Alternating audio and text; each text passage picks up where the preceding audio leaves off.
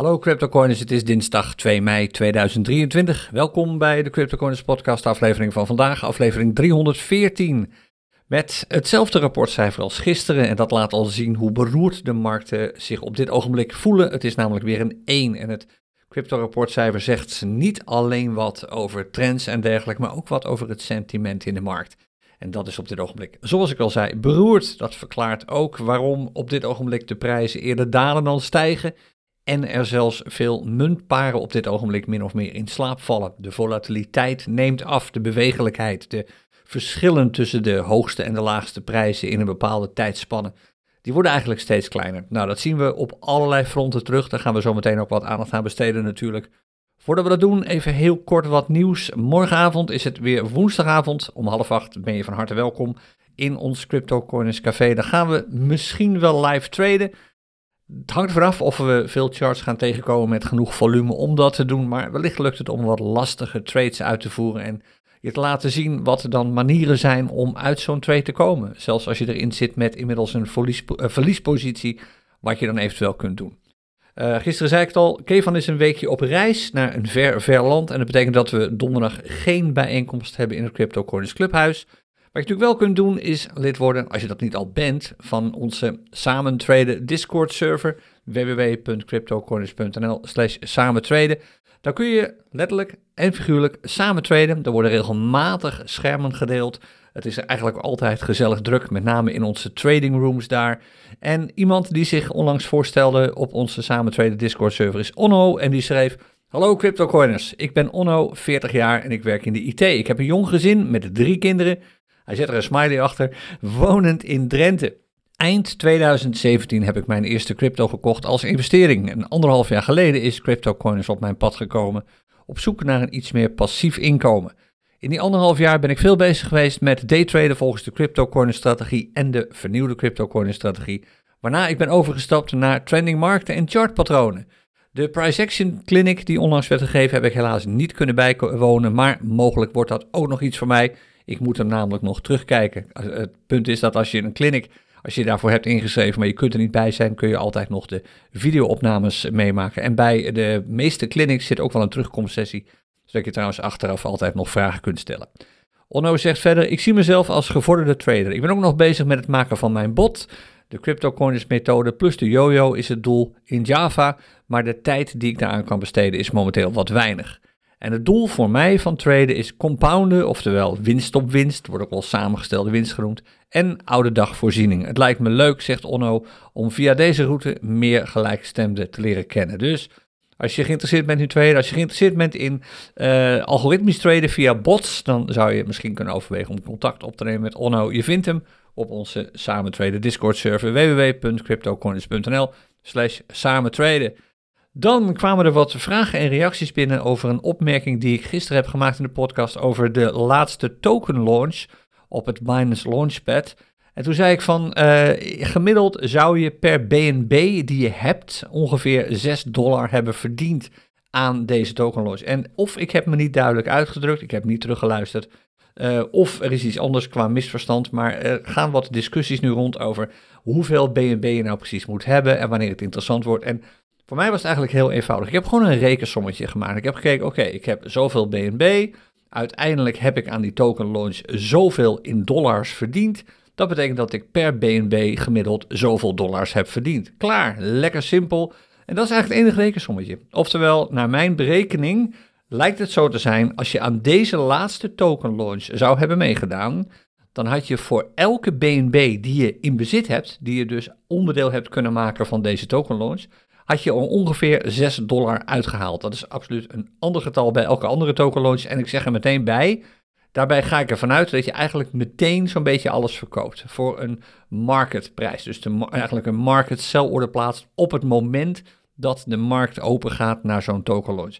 Ik zag wat uh, slimme reacties van mensen die dat anders doen. Sommige mensen zeggen van nou, in de praktijk blijkt voor mij dat het vaak wat langer duurt voordat de munt op zijn piek is na die token launch. Dus mijn ervaring is, zeggen anderen, als je het wat langer volhoudt en niet meteen uitstapt of niet meteen met alles uitstapt, kun je er vaak nog meer uithalen.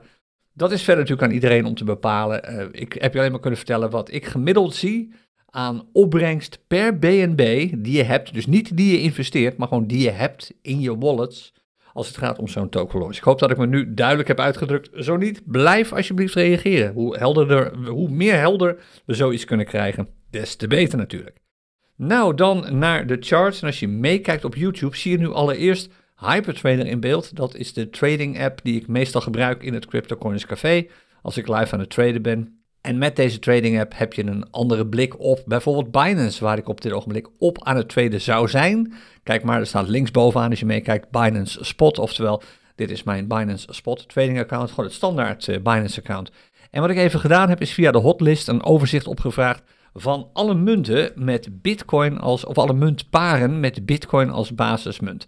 En dan zie je dat de meest populaire, het meest populaire muntpaar is Ether versus de Bitcoin. Daar is de afgelopen 24 uur voor bijna 5000 Bitcoin in verhandeld. Maar je ziet tegelijkertijd dat de laatste munt, of het laatste muntpaar op deze lijst, Atom versus de Bitcoin, is, uh, heeft een handelsvolume over de laatste 24 uur van 57, bijna 58 Bitcoin. En dat is ook meteen het laatste muntpaar met een handelsvolume groter dan 50 Bitcoin. Dat betekent dat er nog steeds maar één scherm is met muntparen waar het handelsvolume eigenlijk minimaal groot genoeg is om mee te traden. Het loopt niet over, maar je kunt er in ieder geval op traden zonder een al te grote kans dat terwijl jij in de trade zit, de volatiliteit verdwijnt omdat eigenlijk gewoon de trade in slaap valt. Er wordt niet meer ingehandeld en dan krijg je dus van die trades met uh, platte candles, met, candle, met candles waar geen enkel volume meer in zit. En dat is eigenlijk wat je wilt voorkomen. En dit is geen optimale situatie. Het laat zien dat er op dit ogenblik ontzettend veel apathie in de markt zit. Veel mensen vinden op dit ogenblik geld te duur en dat is geen wonder. De rentes worden steeds hoger. De beleid, het beleid van centrale banken werkt niet mee om dat allemaal beter te maken. En mensen hebben in heel veel gevallen gewoon geld nodig om de dagelijkse boodschappen te kunnen doen en de vaste lasten te kunnen betalen. En het laatste waar ze op dit ogenblik mee bezig zijn, dat gaat dan met name natuurlijk om de kleinere zogenaamde retail traders. Het laatste waar ze mee bezig zijn is met retail traden. Want dat geld hebben ze echt voor andere dingen nodig en er zijn andere prioriteiten. Maar er is allemaal nog een groep traders die het volhoudt natuurlijk. Een groot aantal ervan zitten overigens in onze CryptoCoiners community. Misschien ben jij er ook wel eentje.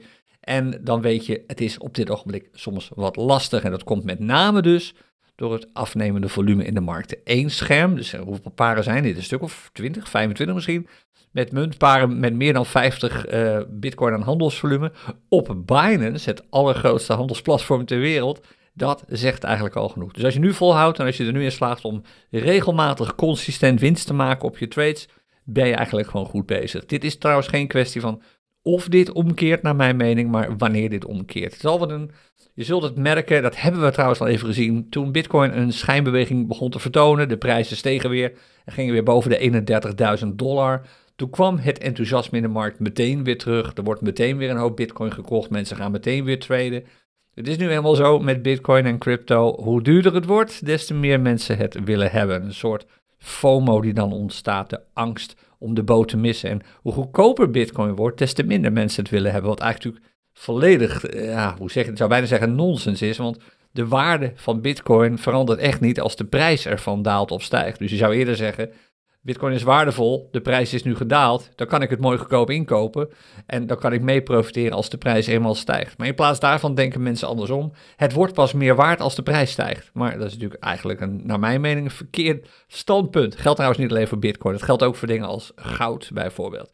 Op een of andere manier denken mensen vaak dat als de prijs begint te stijgen, dat het dan nooit meer goedkoop wordt. En dit levert altijd hele interessante situaties op uh, bij um, uh, bijvoorbeeld ook cryptocoins, bij video's die we maken en podcastafleveringen. Want als ik tijdens een podcastaflevering waarin de bitcoin flink bullish is, zeg dat de prijs van bitcoin nog flink zou kunnen gaan dalen, wat mijn persoonlijke verwachting is, dan komen er altijd trollen op af die meteen zeggen van, ah, dat is doemdenken, paniek creëren, je creëert fut. Nee, dat is gewoon logisch kijken naar de charts en logisch blijven kijken naar de charts, telkens op dezelfde manier dan zie je vaak heel veel van dat soort dingen optreden, van dat soort signalen, voordat het ook daadwerkelijk heeft plaatsgevonden. En dat gaan we vandaag ook weer doen natuurlijk. We kijken naar de charts. Het zijn er wat minder dan gisteren, want gisteren hadden we ook de maand- en de weekchart er nog bij. Die laten we vandaag even lopen. We pakken de dag- en de urenchart van Bitcoin, verder goud en we kijken nog even naar de heatmap en naar Wall Street. Kortom, het gebruikelijke verhaal. En we vergelijken zoals gezegd alles gewoon altijd op dezelfde manier.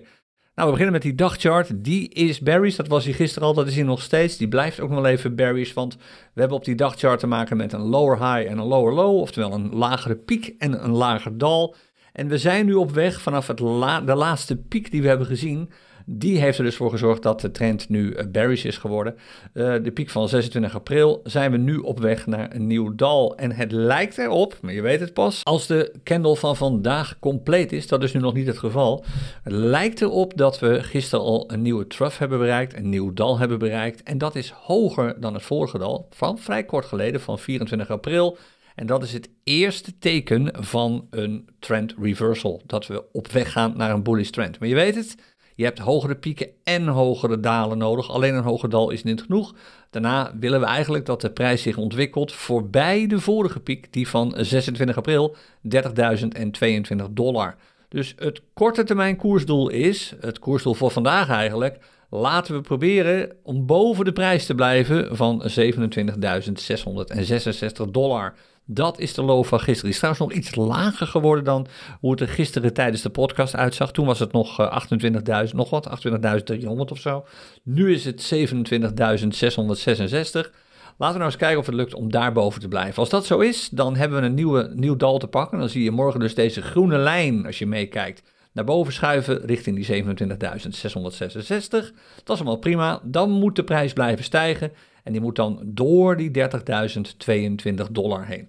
Dat zou theoretisch ook vandaag al kunnen gebeuren. Ik zeg niet dat het gebeurt. De kans is naar mijn mening vrij klein dat het gebeurt. Maar theoretisch zou het kunnen. Dan hebben we dus ook gisteren al dat nieuwe dal te pakken. Dat blijft dan gewoon staan. En als we vandaag door die 3022 heen zouden schieten, nogmaals, ik denk niet dat dat gebeurt.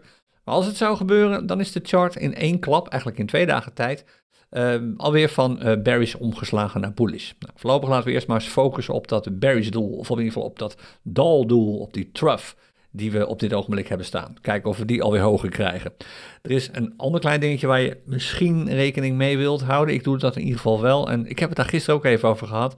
Zolang, zei gisteren, de prijs boven die MA20 blijft, in ieder geval boven die MA20 sluit, wat hij al heel lang doet, dat doet hij echt al sinds maart, al sinds uh, bijna anderhalve maand geleden, of ruim anderhalve maand geleden, sinds maart 2023. Zolang hij daarboven blijft, is eigenlijk alles wel prima. Ook al is de chart nu even bearish, dat kan gebeuren. Maar laten we in ieder geval hopen dat de prijs niet daalt en sluit onder die MA20. En dat is wel gebeurd. Als je kijkt naar de MA20-waarde van gisteren en je kijkt naar de prijs waar die is gesloten, die rode candlestick, is de onderste kant van die body van dat uh, vette stuk, is de sluitprijs. Dan zie je, die stond onder de MA20. En je ziet het helemaal als ik daar met een beetje geluk zo op ga staan. Het lukt, ja, nu lukt het wel. Kijk, je ziet dat de prijs onder de MA20 is gesloten. En dat is een bearish signaal. Alweer een klein bearish karakter op deze chart. Er is niet zoveel bullish te vinden op deze chart op het ogenblik. De piek en troughs, de peaks en troughs, de pieken en dalen, die gaan naar beneden. De unbalanced volume indicator, die aangeeft bij hoeveel volume de prijs is gestegen of gedaald, die loopt naar beneden. Dus dan gaat volume uit de markt weg of er komt volume bij. Er wordt gehandeld bij dalende prijzen, niet goed. De enige indicator die hier nog op de plus staat, is de parabolic stop and reverse indicator. Kijk, die plusjes staan onder de prijs. Het is ook een relatief geldig signaal, want hij keerde om in een parabolische prijsbeweging. Oftewel, dit is bullish. Voor de rest is eigenlijk alles op deze chart bearish. En je wilt echt een paar trend reversal signaaltjes zien. De eerste is dus de trough die misschien hoger wordt, dat weten we morgen al. En misschien zelfs een prijsdoorbraak waarbij de candle groen wordt vandaag en sluit boven die MA20. Dat zou ook een bemoedigend teken zijn. Als het allemaal niet gebeurt, dan kun je eerder rekenen op verdere prijsdalingen dan op prijsstijgingen op de korte termijn. Dan de urenchart, en die laat eigenlijk al zien hoe moeizaam het gaat op dit ogenblik. Uh, gisteren, toen we de podcast opnamen, zaten we ongeveer in het niveau van de 28.400,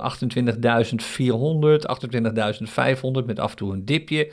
Nou, er is weer een flinke daling gekomen nadat ik klaar was met de opname van de podcast. Hop, toen ging de prijs nog eens verder naar beneden. En dit zijn dalingen van een paar procent hoor. Dit is zomaar 2, 3 procent waarin de prijs verder zakt naar een nieuw dal, als je het zo zou noemen, op de urenchart, een lagere trough van, wat is die? Hier staat die 27, ah, natuurlijk, 27.666 dollar. Hetzelfde bedrag als op de dagchart uiteraard.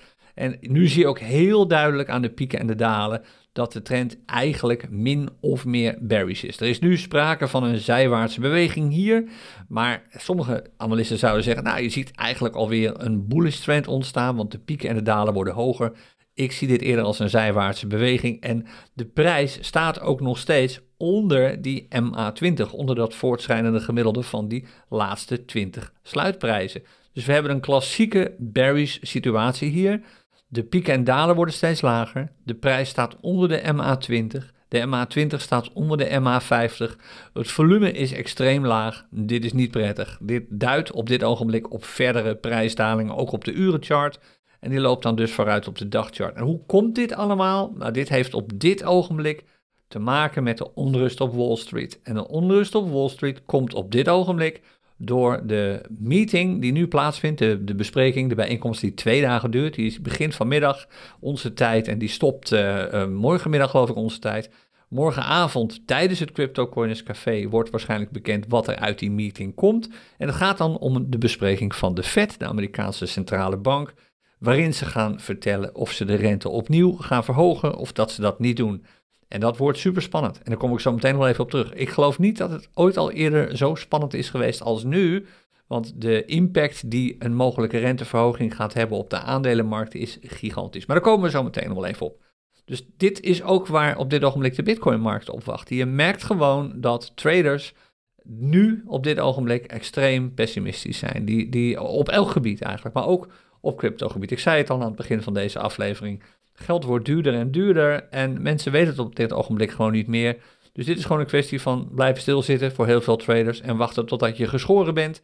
En dat zie je in de praktijk terug. Je ziet het aan het lage handelsvolume, je ziet het aan de dalende prijzen. We zitten gewoon echt nog steeds in een bearish sentiment. En ik weet het, het is niet wat je wilt horen. Het zou natuurlijk fantastisch zijn als ik hier zou kunnen gaan roepen van nou, het gaat allemaal de goede kant op. En voordat je het weet staan we straks op 200.000 dollar met de bitcoin.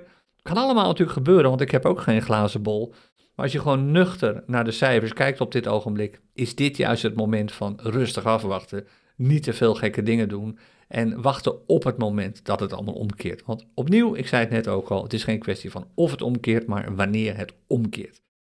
Nou, dan nog even naar goud. Daar ziet de situatie er eigenlijk min of meer hetzelfde uit, maar dan wel in een bullish trend. Daar zie je namelijk ook een contractie van die prijzen. Kijk, we zitten in een bullish trend. Als je terugkijkt naar eigenlijk al de periode vanaf oktober vorig jaar, zie je gewoon pieken dalen die steeds hoger worden. Toen kwam er vervolgens even, het is niet eens een correctie, ik denk dat het een pullback is. Het is net geen correctie, dan moet het 10% zijn gedaald. Je ziet een keurige correctie. Volgens mij hebben we hier zelfs een VIP retracement op losgelaten. Ik weet dat niet eens meer zeker, maar ja, volgens mij wel. We kunnen het nog een keer doen door even te kijken hoe die VIP retracement eruit zou zien. Vanaf hier, zeg maar dit punt daar, de extreme low naar deze extreme high. Ja, dan zie je een keurige retracement hier plaatsvinden. De prijs uh, komt niet eens onder de 50% uit hier op dit punt. Vanaf hier kijk je naar die retracement. Een korte correctie blijft zelfs al boven de 50%. Een, niet een correctie, het is een pullback. Een korte pullback, prima. En daarna zet de bullish trend gewoon weer door. En wat je nu ziet in die bullish trend is een, wat wij een contractie noemen. De prijzen komen niet meer echt van hun plaats. De, het verschil tussen de hoogste prijs en de laagste prijs op een dag, want elke candlestick die je ziet is in feite een dag. Het verschil tussen die hoogste en die laagste prijs komt steeds dichter bij elkaar. Je ziet, en het is een kleine, want ja, dit is maar een paar dagen bezig. Je ziet in feite een soort driehoek ontstaan. Als je zo kijkt aan de bovenkant en je kijkt zo aan de onderkant, dan zie je dat die prijzen steeds dichter bij elkaar komen. En als je wel eens eerder die driehoekjes hebt gezien en hebt gevolgd, dan weet je het na zo'n driehoek komt er altijd een uitbraak. En dat is niet dat de prijs dan een beetje omhoog gaat of een beetje naar beneden gaat. Nee, dat kan dan heftig gaan. En deze driehoek die we nu zien, die vindt plaats in een bullish trend. Kijk maar, hogere pieken en hogere dalen. En dat betekent dat de kans, je weet het nooit, maar de kans op een uitbraak naar boven is significant groter dan de kans op een uitbraak naar beneden. En dat zou dus betekenen dat binnen nu en een dag of twee je een uitbraak zou moeten zien, want dan is de driehoek echt op, dan, dan, dan zou de prijs niet meer bewegen. Nou, dat zal echt niet gebeuren. De kans op een uitbraak naar boven is significant groter dan de kans op een uitbraak naar beneden. Ik zeg niet dat het gebeurt, maar de kans dat dit gebeurt, dat we naar boven schieten, is gewoon groter. En dan zul je zien, omdat de laatste piek van ongeveer twee, drie weken geleden al heel dicht in de buurt zat van het record van augustus 2020, dan zul je zien dat we daar zomaar doorheen zouden kunnen knallen en dat we zomaar een nieuw record opschrijven voor goud. En waar hangt het vanaf? Opnieuw natuurlijk, van wat de Fed gaat doen, wat die gaan beslissen. Aanstaande woensdag horen we daar meer over. Maar ook van situaties bij banken. Nou, First Republic is gered door een overname van onze grote vriend Jamie Dimon. Je kent hem wel als je al wat langer meedraait in de cryptowereld. Dat is de grote bobo van eh, JP Morgan, een Amerikaanse bank, een van de grotere banken trouwens. Nou, die hebben First Republic gekocht. Die hebben eigenlijk gewoon een, een mega deal. Uh, als ze wat uh, tijd van leven hebben, dan halen ze hier veel winst uit, want ze hebben het echt voor een veel te lage prijs kunnen kopen natuurlijk. Um, als dit uh, de laatste keer is dat een bank in de problemen komt, dan is het allemaal uh, niet zo goed voor goud. Maar als dat niet zo is, en laten we eerlijk zijn, hoe groot is de kans, denk jij zelf, dat er nog een bank in de problemen komt? Spoiler alert, ik denk extreem groot. Dan is dat alleen maar goed voor goud en zul je die goudprijs zien stijgen. En waarom denk ik dat er nog veel meer problemen komen? Nou ja, je kunt er, om te beginnen hoef je alleen maar naar de economie te kijken natuurlijk, maar een belangrijke graadmeter is de behoefte, en dan kijk ik opnieuw weer even naar Amerika, maar dit geldt eigenlijk wereldwijd, is de behoefte aan commercieel onroerend goed, oftewel kantoorpanden. En laten we eerlijk zijn, we hebben allemaal gemerkt, ook al is het aantal vliegbewegingen weer flink toegenomen door zakelijke, zakelijk verkeer, je merkt dat veel meer bedrijven veel meer gefocust zijn op Zoom-meetings, op werken vanaf huis en al dat soort dingen. Het wordt steeds makkelijker voor medewerkers om een baan te krijgen bij een gerenommeerd bedrijf voor een goed salaris, waarbij ze het grootste deel van de tijd gewoon thuis werken en zeker niet meer op reis hoeven. En zakentrips zijn gewoon, ook al stijgt dat verkeer weer, nog steeds een stuk minder dan het was. Dat geldt voor hotelovernachtingen, dat geldt voor alles. Oftewel, de behoefte aan commercieel onroerend goed aan kantoorpanden, kantoorbedrijven neemt gewoon af. En dat ga je merken bij banken. Want banken verdienen waanzinnig veel geld, of je zou bijna moeten zeggen verdienden waanzinnig veel geld, aan het uitlenen van geld, juist om dergelijke kantoorpanden te kunnen laten bouwen. Alleen de rente wordt steeds hoger. Een extra stimulans voor veel bedrijven om nog maar even te wachten met de aanschaf van zo'n nieuw kantoorpand of met het bouwen ervan. Dat gaan banken ook merken. Er komen minder klanten. En daar komt ook nog eens bij dat de klanten die ze al hebben, die leningen hebben uitstaan, die leningen in heel veel gevallen niet meer kunnen betalen. Dat hebben we nu ook weer bij First Republic gezien. Die bank was niet eens een commerciële bank, dat was vooral een bank die uh, uh, geld investeerde in met name uh, privéhypotheken en dergelijke. Zelfs die bank had al problemen met meer bad loans. Denk je nou echt dat dat de enige bank is? Natuurlijk, er zijn nog veel meer banken. Het zullen met name de banken zijn die wat kleiner zijn, die hier gewoon niet uit gaan komen. En hoewel de Amerikaanse staat garant zegt te staan voor bedragen boven de 250, of garant staat voor bedragen, uh, ingelegde bedragen tot 250.000 dollar, dat is meer dan wij in Europa hebben, wij hebben 100.000 euro. En de Amerikaanse staat tot nu toe eigenlijk altijd heeft ingegrepen als een bank in de problemen kwam en mensen daar last van zouden hebben omdat ze meer dan 250.000 dollar aan bij een bank hebben. Tot nu toe is dat altijd goed gegaan.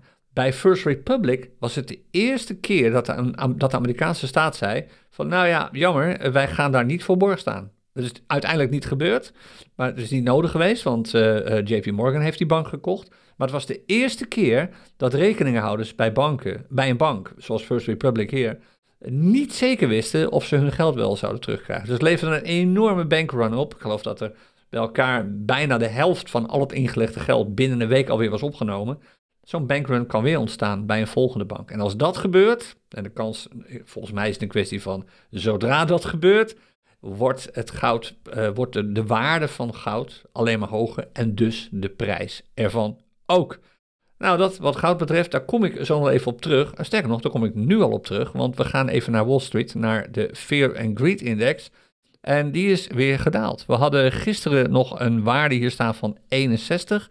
Nu staat hij op 57. En eigenlijk zijn er opnieuw weer een paar redenen voor. Er wordt natuurlijk heel veel over geschreven op dit ogenblik. Om te beginnen, die Fed, die Amerikaanse centrale bank, die gaat vergaderen. Nou, die beginnen vanmiddag.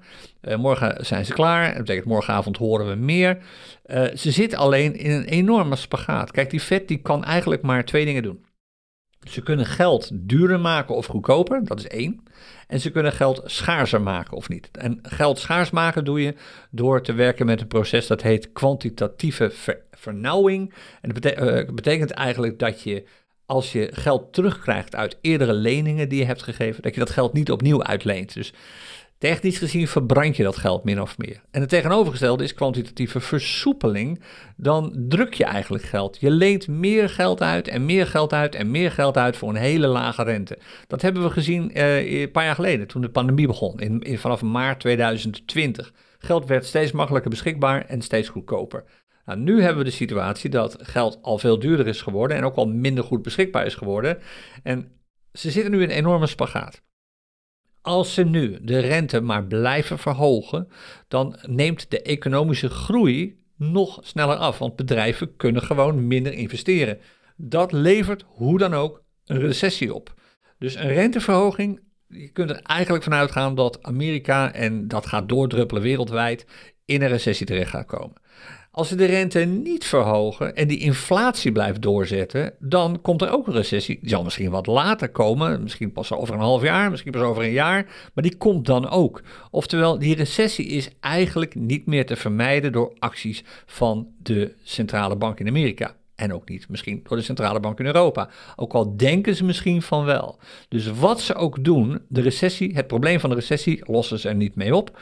En veel analisten zijn van mening dat op dit ogenblik, en hier hebben we het ook al over gehad in de podcast twee weken terug, de markt is veel te optimistisch. Veel te optimistisch. De prijzen die op dit ogenblik voor aandelen worden betaald, zijn eigenlijk gewoon veel te hoog. Er zijn maar een paar topscorers, dat zijn met name de grote jongens. Maar de wat kleinere partijen, die zijn eigenlijk in waarde alleen maar gedaald, terwijl de prijs eerder is gestegen. En als er nu geen renteverlaging komt, dus als de rente gelijk blijft of wordt verhoogd, dan kan het zomaar zijn dat veel traders zeggen: Wow, nu blijkt er wel heel duidelijk dat de prijzen van de aandelen die ik heb eigenlijk gewoon veel te hoog zijn. Ik ga die dingen nu verkopen. Uh, het wordt veel te duur om die dingen te houden. Ik uh, verkoop dingen, ik vlucht terug in goud. En dat gaat een enorme dip van de aandelenprijzen opleveren. Dus dit wordt, naar mijn mening, super spannend wat hier uitkomt. En morgenavond weten we al wat de impact is. En ik kan je vertellen, we gaan morgenavond natuurlijk traden in het Crypto Coins Café, als het ook maar een beetje kan. Maar eigenlijk zou ik normaal gesproken op woensdagavond, als er een vet aankondiging komt, eigenlijk al vanaf woensdagmiddag, want dan beginnen de eerste geruchten al te komen. Ik zou het laatste, het laatste wat ik zou gaan doen, is gaan traden. Want je weet gewoon niet hoe stabiel de prijs is van de munt die jij gebruikt om mee te traden. Dus hoe stabiel is de prijs van Bitcoin morgen? Niet. Ik bedoel, iedereen die denkt dat dat morgen wel zo is, die is extreem optimistisch naar mijn mening. Dat zou een kop in het zand verhaal zijn. Het kan zomaar zijn dat de Bitcoin-prijs morgen explodeert omdat er fantastisch goed, tussen aanhalingstekens, fantastisch goed nieuws komt van de Fed. Namelijk, hey, de rente gaat dalen. Opnieuw, nogmaals. Dan hebben we later problemen, want de inflatie zal alleen maar gaan stijgen. Maar dat levert natuurlijk meteen een aandelenprijzenverhoging op en dus ook een bitcoinprijsverhoging. Maar tegenovergestelde kan ook. En zelfs als, die aandelen, als de bitcoinprijs stijgt morgen, weet je wat met die altcoins gebeurt? Dat duurt altijd wat langer voordat die meestijgen. Dan wil je niet in trade zitten. Dus morgen traden, het is niet iets wat ik normaal gesproken zou doen. En morgenavond tijdens het café, ach, omdat het kan, doen we het natuurlijk wel. Maar je snapt waarom je daar misschien heel voorzichtig mee wil zijn. Dus dat is sowieso op de markt die reageert op wat de vet gaat aankondigen. Maar er is nog iets, en nogmaals, twee weken geleden hadden we het erover. Dat andere enorme probleem is het schuldenplafond. Dat schuldenplafond dat Amerika heeft, hè, er is een bepaalde hoeveelheid geld dat ze mogen lenen, dat komt in, daar zit het eigenlijk al op. We zitten eigenlijk, of Amerika zit eigenlijk al op de limiet wat dit betreft. En om verder te kunnen verhogen, om nog meer geld te mogen lenen, moet er overeenstemming zijn tussen de twee partijen in Amerika, namelijk de Democraten en de Republikeinen. En de Democraten die willen niks liever dan uh, meer een hoger schuldenplafond. En de Republikeinen zeggen: nee, waarom zouden we dat doen? Is niet goed, is niet nodig. We wachten gewoon rustig af. Wij hebben geen haast. En dat levert, als dat gebeurt, een enorm probleem op voor Amerika. We hebben dit een jaar geleden ook al een keer bijna, één of twee jaar geleden, twee jaar geleden, ook al een keer bijna meegemaakt. Nu kan het weer gebeuren. En als het nu gebeurt in de huidige financiële situatie, want bij de vorige verhoging van het schuldenplafond was die inflatie nog niet zoals die nu is. Als het nu zou gebeuren dat er een crisis ontstaat in Amerika, omdat het schuldenplafond niet kan worden verhoogd en er dus gewoon eigenlijk geen geld meer is om bijvoorbeeld het hele ambtenarenapparaat te betalen, dan druppelt dat door en wordt dit een wereldwijde financiële crisis. Nou, ik denk niet dat het, ik kan me niet voorstellen dat ze het daar zo ver laten komen, maar weer even een tijdelijke verhoging, zoals mevrouw Jellen eerder al heeft gedaan, door wat slimme maatregelen te nemen, hier en daar wat kosten te besparen of creatief te gaan boekhouden, wat ze vooral heeft gedaan, dat kun je niet blijven volhouden. Je kunt niet kosten blijven besparen. Op een gegeven moment ben je gewoon uitbespaard en dat schuldenplafond is er, dat schuldenplafond wordt overschreden. Dat gaat gebeuren. En als er geen oplossing voor komt, dan heeft Amerika een probleem en de rest van de wereld ook. Dus houd het in je achterhoofd. Die enorme stress die dat gaat opleveren, die kan gaan doorwerken in zelfs dingen van waarde, van fundamentele waarde, zoals bijvoorbeeld Bitcoin. Iets om gewoon beter maar rekening mee te houden. Betekent niet dat je ondertussen wat mooie kansen zult tegenkomen. Absoluut wel. Maar dit is iets wat je gewoon in de gaten wilt blijven houden. Tenminste, dit is wel iets wat ik doe. Ook dit is een fase waar we gewoon met z'n allen doorheen moeten. Nou, hoe zit het dan met de heatmap op dit ogenblik? Als we kijken naar het prijsverschil van munten, die, of eigenlijk gewoon van cryptomunten uh, in dollar uitgedrukt.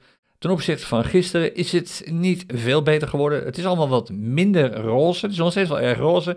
Je ziet, Bitcoin is alweer 2% goedkoper dan gisteren om deze tijd. Geldt nu ook voor BNB, is ook in prijs wat gedaald. De euforie uh, van de laatste token, het was geen token launch, het was een launch pool. Twee dagen lang kon je Sui goedkoop kopen. Uh, of eigenlijk uh, kon je het gratis krijgen via een airdrop. Die is bijna voorbij, die airdrop. Ik vandaag, eind van de middag al. Nou, die euforie is er een beetje uit, dus ook BNB is gedaald. Wat dingen beginnen te bewegen, maar de meeste zijn toch nog wel roze. Er is wat, dat zul je misschien gaan merken in de prijs van uh, Ripple, de Ripple Coin XRP. Er, is wat, uh, er zijn wat geruchten. Ik weet niet of het waar is hoor, want ik heb het ook alleen maar ergens gelezen. En de bewuste persoon die dat postte, die heeft wel eens vaker gelijk gehad, maar ook wel eens geen gelijk gehad. Er zijn wat geruchten dat er onder of achter gesloten deuren volgende week een bespreking plaatsvindt tussen uh, SEC en Ripple. en misschien zelfs met een rechter erbij. Uh, als dat zo is, dan zou dat kunnen duiden op een mogelijke oplossing van het conflict dat natuurlijk Ripple heeft op dit ogenblik. Het is alleen maar een gerucht, maar als dat gerucht vandaag nog wat meer naar buiten komt, als dat met name in Amerika, want daar speelt dit vooral, flink nog wordt getweet, dan zou het kunnen zijn dat je Ripple vandaag in het groen ziet schieten. Voor de rest is het eigenlijk allemaal eerder een af, zeg maar min of meer een vlakke markt wat je nu ziet met wat daling. Maar het is toch eerder vlak veel, veel te weinig handelsvolume op dit ogenblik. Nou, tot zover eigenlijk de uh, charts en de heatmap en fear and greed. We kijken nog even snel naar wat de CryptoCoins scanner te melden heeft. Je ziet het al aan de meldingen die zijn binnengekomen de afgelopen minuut. Eigenlijk op één of twee na allemaal met een bearish markttrend. Oftewel de meeste charts uh, voor de muntparen zijn net als gisteren en net als vorige week min of meer bearish. Ook de trend, als je kijkt naar de trend voor de USDT-markten, dus de trend waarbij de, de dollar de van de markt waarbij de dollar de basismunt is. Ik zal trouwens zo die melding even stoppen, even wachten tot de trendinformatie verschijnt. Die is op dit ogenblik 33,6% bearish. Die wordt meer en meer bearish. Hij was een paar uur geleden, geloof nog maar 28% bearish. Inmiddels is hij al 33,6% bearish. Dit is meer dan gisteren. Gisteren hadden we bijna 20% bearish, nu is het al 33,6%. Oftewel, de trend voor veel dollarmarkten, voor veel markten waarbij de dollar dus de basismunt is, is er niet beter op geworden de afgelopen dag. En de trend voor de meeste markten met Bitcoin als, of eigenlijk alle markten, met Bitcoin als basismunt, die er gisteren al beroerd voor stond, die is volgens mij is hij al 60% bearish op dit ogenblik. Ik heb niet gekeken. Nee, hij is, oké, valt nog mee, sprak hier tussen aanhalingstekens, 49,3% bearish. Ja, dat is ook niet uh, wat je wilt zien. Dit maakt het traden met Bitcoin als basismunt dus lastig. Dus combineer dit met een absoluut teruglopend volume, waarbij er dus gewoon minder marktparen zijn waar je wat op kunt doen, wat wijst op afwachtendheid. Combineer dat met een afnemende of, meer eh, toenemende hoeveelheid bullish trends op charts. Kijken we ook nog even naar barometer trouwens. Maar combineer die twee dingen en dan weet je al waarom het zo super lastig is om op dit ogenblik mooie trades te sluiten. Ik zeg niet dat het sommige mensen niet gewoon lukt. Er zijn absoluut nog steeds tradingstrategieën te vinden als je tijd van leven en geduld hebt, waarbij je best mooie dingen kunt bereiken. Maar op dit ogenblik gaan uh, traden in de hoop van trending markten is natuurlijk vragen om problemen. Je weet het, er is gewoon weinig trending. Er is weinig bullish op dit ogenblik. Dus kijk daar supergoed mee uit. Zet je stoplossers scherp.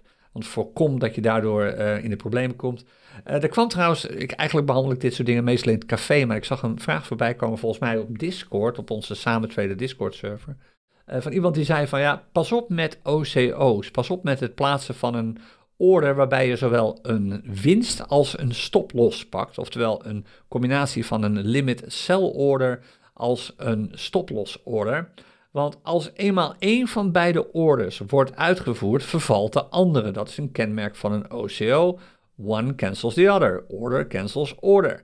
En stel je nou het volgende eens voor. Je hebt een order geplaatst voor, laten we zeggen, 100. Je wilt 100 verkopen, 100 van iets. En uh, de prijs daalt. En je komt, de prijs komt in de buurt van je stop. Nou, dat betekent dus dat die verliesorder wordt uitgevoerd, die stoplosorder. Maar stel in de huidige markt met zo weinig volume, worden er maar 80 verkocht en meteen daarna stijgt de prijs weer. Dan is je limit sell order, je winstorder aan de bovenkant, is weg. Die is er niet meer. De enige order die overblijft is je stoplosorder. En stel de prijs stijgt, dan wordt er dus niet verkocht met winst. Die order is gewoon weg. Nou, een manier, het is niet een absoluut waterdichte manier, maar wel een manier die redelijk goed werkt. Om dit probleem op te lossen is niet één OCO te plaatsen, maar gewoon vijf of tien. Je kunt er gewoon maximaal tien plaatsen op dit ogenblik. In ieder geval vijf, dat gaat sowieso. En stel, je zou gaan verkopen met verlies bij een prijs van 90 en verkopen met winst bij een prijs van 120. Dan plaats je dus vijf OCO's met een winstprijs van 120 en een verliesprijs van 90 voor telkens 1 vijfde van het complete bedrag wat je te verkopen hebt. Dan, als dan één van die orders niet compleet wordt uitgevoerd, heb je in ieder geval die andere vier nog staan als de prijs daarna onverwachts toch de andere kant opschiet. Als je nog vragen over hebt, stel ze dan morgenavond even in het Crypto Coins Café. Dan kom ik daar nog wel even op terug. Wat ik al zei, we gaan morgen traden met een beetje geluk. En dan is het altijd interessant om nog even te weten wat de barometer doet. Nou, daar is hij. Ja, dit zegt eigenlijk al genoeg. Weet je hoe lang we dit beeld al zien? Nou, als je de podcast volgt, dan weet je hoe lang. Al dagenlang zien we contractie optreden. Zien we een totaal gebrek aan volatiliteit optreden. En de barometer laat dat zo duidelijk zien. Dit zijn de prijsverschillen van muntparen die je met Bitcoin kunt kopen of die je voor Bitcoin kunt verkopen. Sinds gisteren, en het gaat dus om de Bitcoin-muntparen, zijn de prijzen eigenlijk niet gestegen, niets gedaald. Sinds de afgelopen vier uren zijn de prijzen nauwelijks gestegen, eigenlijk 0,1% is niets. En sinds de afgelopen uur zijn ze nauwelijks gedaald. 0,1% is niets. Oftewel, er beweegt gewoon niks. Dan kun je niet verwachten dat je te maken krijgt met veel muntparen, waarbij je opeens enorme prijsbewegingen ziet, want de volatiliteit is gewoon laag prijsbewegingen zijn er niet. En ik weet dat dit is niet wat je wilt horen, zeker niet als je zo ontzettend graag wilt gaan traden. A, omdat je het wilt leren. En B, omdat je gewoon je vermogen wilt opbouwen. Het is niet het moment om dit nu te doen. Je kunt naar mijn mening die tijd beter besteden om te leren, om aan. Kijk nog eens een keer terug. Als je ooit clinics hebt gevolgd bij ons, kijk de videoopname nog een keer terug. Maak opnieuw aantekeningen. Als je geen clinics hebt gevolgd, kijk dan naar eerdere opnames van bijvoorbeeld bijeenkomsten in het clubhuis of bijeenkomsten in het Crypto Corners Café zodat je daarvan kunt leren. Maak daar aantekeningen over. Uh, schrijf vragen die je erover hebt op en kom die stellen. Bijvoorbeeld morgenavond in het Crypto Corners Café of op onze Discord server. Maar nu gaan traden is in heel veel gevallen gewoon vervelend. Simpel, zo is het. En dit blijft waarschijnlijk sowieso wel zo tot en met morgen in de loop van misschien wel begin van de avond, als de informatie van de Fed naar buiten komt. Er zijn gewoon simpelweg te veel momenten op dit ogenblik dat de markt min of meer in slaap valt, omdat ze allemaal gaan zitten wachten totdat er meer helderheid komt. We weten natuurlijk dat het grootste deel van de helderheid pas zal komen als er eindelijk een, een, een, uh, einde komt, als dat al gebeurt op korte termijn aan die verdraaide oorlog waar gewoon niet alleen heel veel mensenleed aan is verbonden, maar ook heel veel financieel leed over de hele wereld heen. Nou, tot zover wat vandaag betreft. Wij spelen elkaar morgenochtend weer bij een, een nieuwe aflevering van de Crypto Corners podcast. En anders hopelijk morgenavond bij het Crypto Corners Café. Daar ben je van harte welkom. Ook als je niet kunt traden, als je geen idee hebt hoe het allemaal werkt, kom gewoon langs. Maak kennis met alle andere mensen. Het is altijd super gezellig. Het is ook altijd super leerzaam. En onze moderators zorgen ervoor dat het ook altijd super veilig is zou fijn zijn als je langskomt. En anders, zoals gezegd, spreek ik je morgen bij een nieuwe aflevering van de CryptoCoins podcast. Tot dan. Dag.